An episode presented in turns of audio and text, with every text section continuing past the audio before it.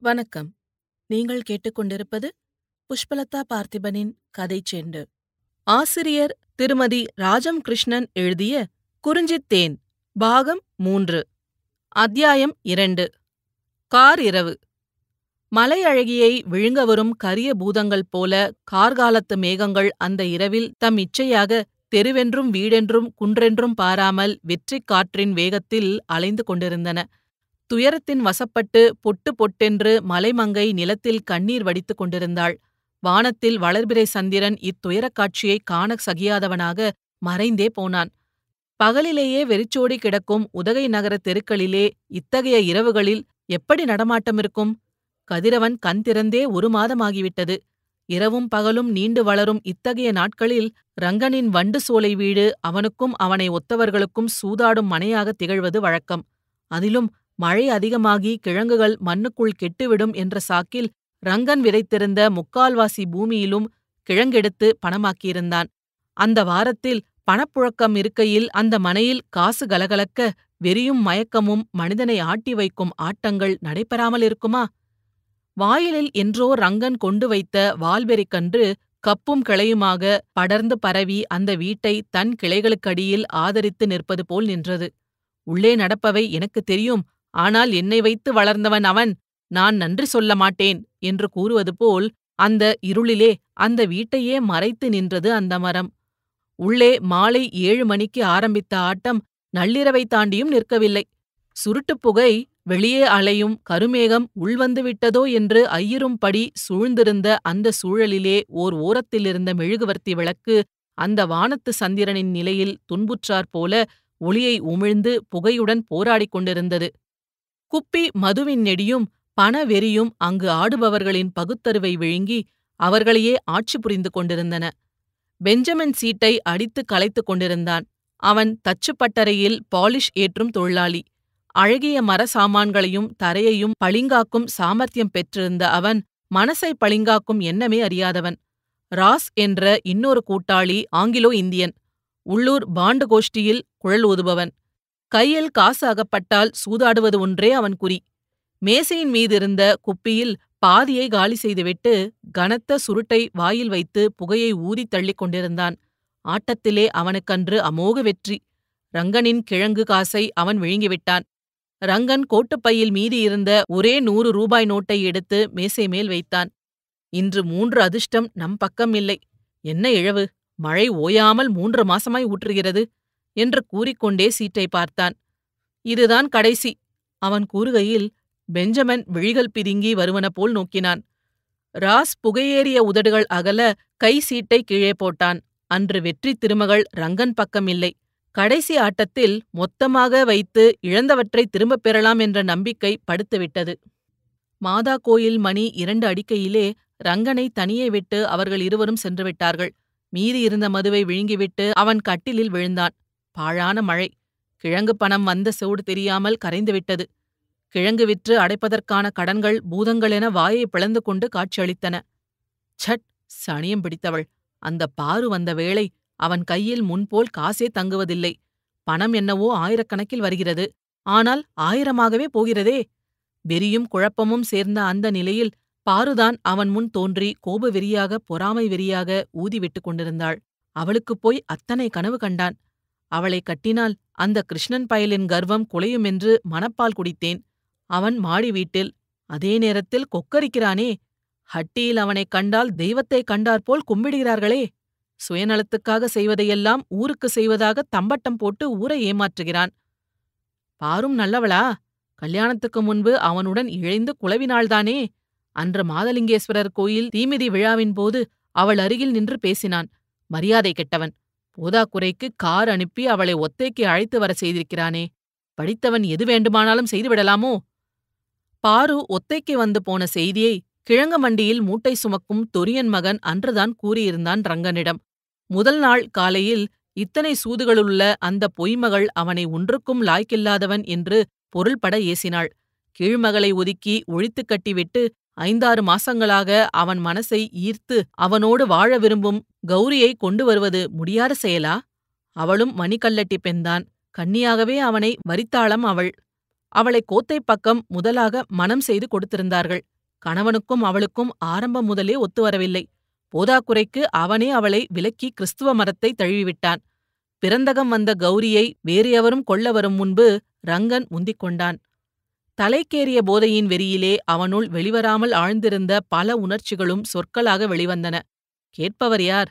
புகையேறிய அந்த நாலு சுவர்களும் கூட அவனுடைய ரகசியங்கள் புதியவன் அல்லவே போதை தெளிந்து அவன் நல்ல நினைவில் கண் விழிக்கையில் மறுநாள் பகல் உச்சிக்கு விரைந்து கொண்டிருந்தது.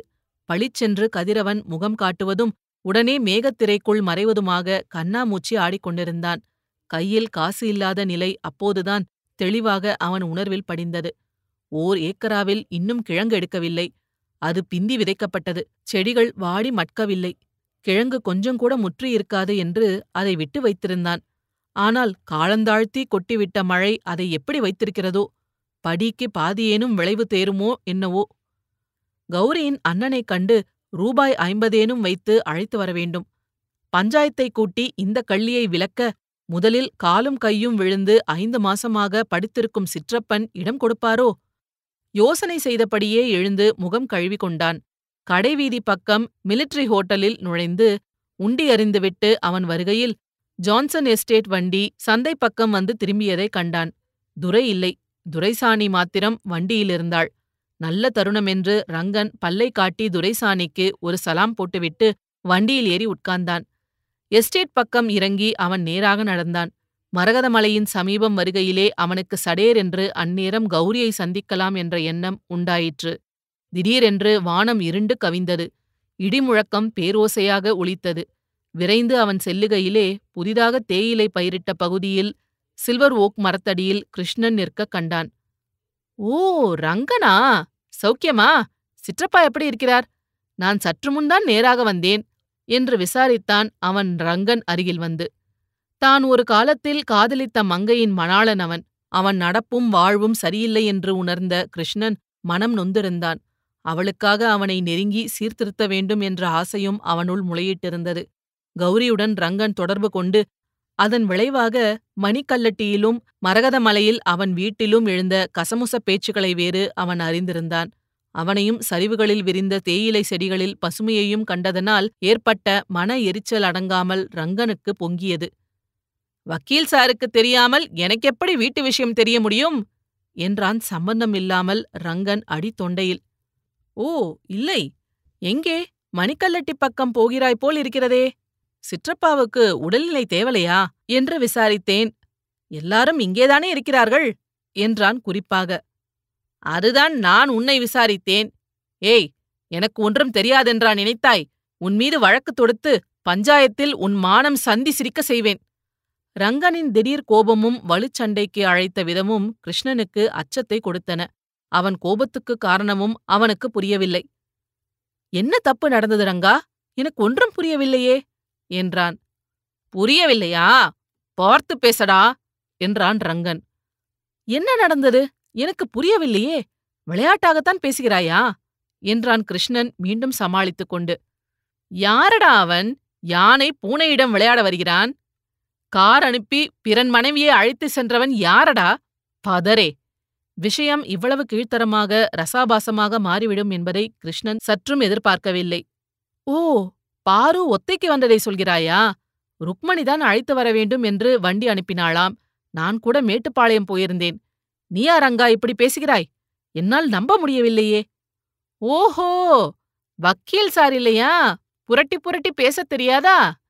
இப்படி அவன் கீழ்த்தரமான முறையில் வலு சண்டைக்கு இழுத்தது ஆண்டவனுக்கு பொறுக்கவில்லை போலும். மழை பலத்த காற்றுடன் பொழியத் தொடங்கியது.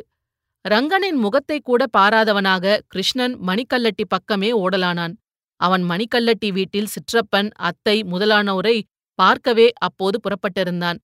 அலுவல்கள் நிறைந்த அவனுடைய வாழ்வில் தொழில்துறை வெற்றியும் குடும்ப வாழ்வின் பரிபூரண நிறைவும் கூடி என்றோ உள்ளத்தில் பூத்திருந்த காதல் மறைந்து மேடிட்ட கனவாகிவிட்டது உண்மை. ஆனால் எப்போதேனும் ஏமாற்றத்தில் உருவில் வறண்டு தேய்ந்த பாருவை காண நேர்ந்தால் அவனுக்கு துன்பம் எழாமல் இல்லை. அதிர்ஷ்ட தேவதை அந்த பேதையின் பக்கம் வஞ்சமல்லவோ செய்துவிட்டாள்.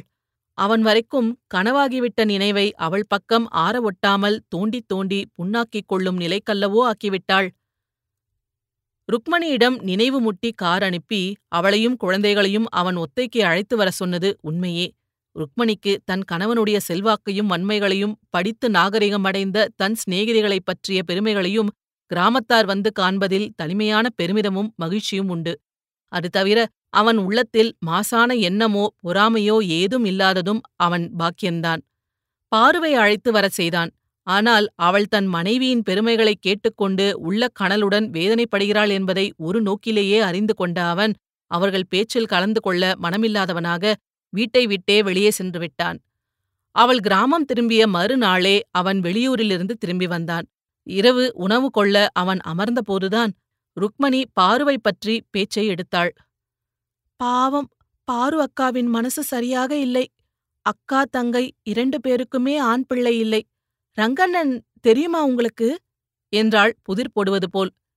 ஏன் வேறு மனம் செய்து கொள்கிறானாமா? என்றான் களத்தில் உள்ள சோற்றை பிசையாமலே. பெரியவர் அந்த வழக்கம் குடும்பத்திலே கூடாது என்று நிச்சயமாக இருப்பதனால்தானே தன் மகனுக்கு கூட வேறு கல்யாணம் செய்யவில்லை. நானே சாவேன் என் பையனுக்கு குழந்தையாக வருவேன் என்று சொல்லிக் கொண்டு அவரும் கை கால் முடக்கமாய் மாசக்கணக்காய் படுத்திருக்கிறார். பாரு அக்கா வாய்விட்டு எதுவும் சொல்லவில்லை. என்றாலும் மனத்தில் சந்தோஷமில்லை.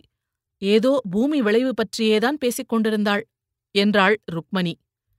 பின்னும் நினைத்து கொண்டவளாக பிடிக்காத இடத்தில் கஷ்டப்படுவதை விட பிரிந்து போகலாம் என்று தோன்றுகிறதோ என்று நான் நினைத்தேன். வேறு ஒருத்தர் விஷயம் பேசும்போது அதிர்ஷ்டமில்லை என்று முதலிலேயே தீர்ந்து போய்விட்டதே அதை எத்தனை தரம் பரீட்சை பார்க்க வேண்டும்? என்றாள். நல்ல உரிமைகளை அழகாக அபூர்வமாக உபயோகிக்காமல் தாறுமாறாக இழுத்து சமுதாயத்தின் ஒழுக்கத்தை குலைக்கும் வழக்கம் சிலரிடம் இருப்பது உண்மையே. அது ரங்கனிடமா இருக்க வேண்டும்? இத்தகைய இழிவுகள் சமுதாயத்தில் எப்போது விலகும்? பாரு எந்த விதத்திலே ஆறுதல் பெறுவாள்? வீணாக ஒரு மலரை நுகர்ந்து வீசிவிட்டு வேறு மலர் நாடும் கீழ்மகன் அதற்கொரு காரணமும் காட்டுவது விந்தை. பாருவை போன்ற ஒரு மனைவியை அடைந்து இரண்டு மாணிக்கங்களைப் போல் இரு பெண்களையும் அடைந்தவன் இன்னொருத்தியை வேட்பானா? அந்த கார்கால இரவி அவன் கண்களை இமைக்கச் செய்யாமல் அன்பான உறவினரின் தோழமையில் மகிழ்வெய்த விடாமல் நீண்டு வளர்ந்தது. இத்துடன் இந்த அத்தியாயம் நிறைவடைகிறது. இதுபோல பல சுவாரஸ்யமான கதைகளைக் கேட்க கதை செண்டு சேனலை மறக்காம லைக் பண்ணுங்க கமெண்ட் பண்ணுங்க ஷேர் பண்ணுங்க சப்ஸ்கிரைப் பண்ணுங்க. நன்றி.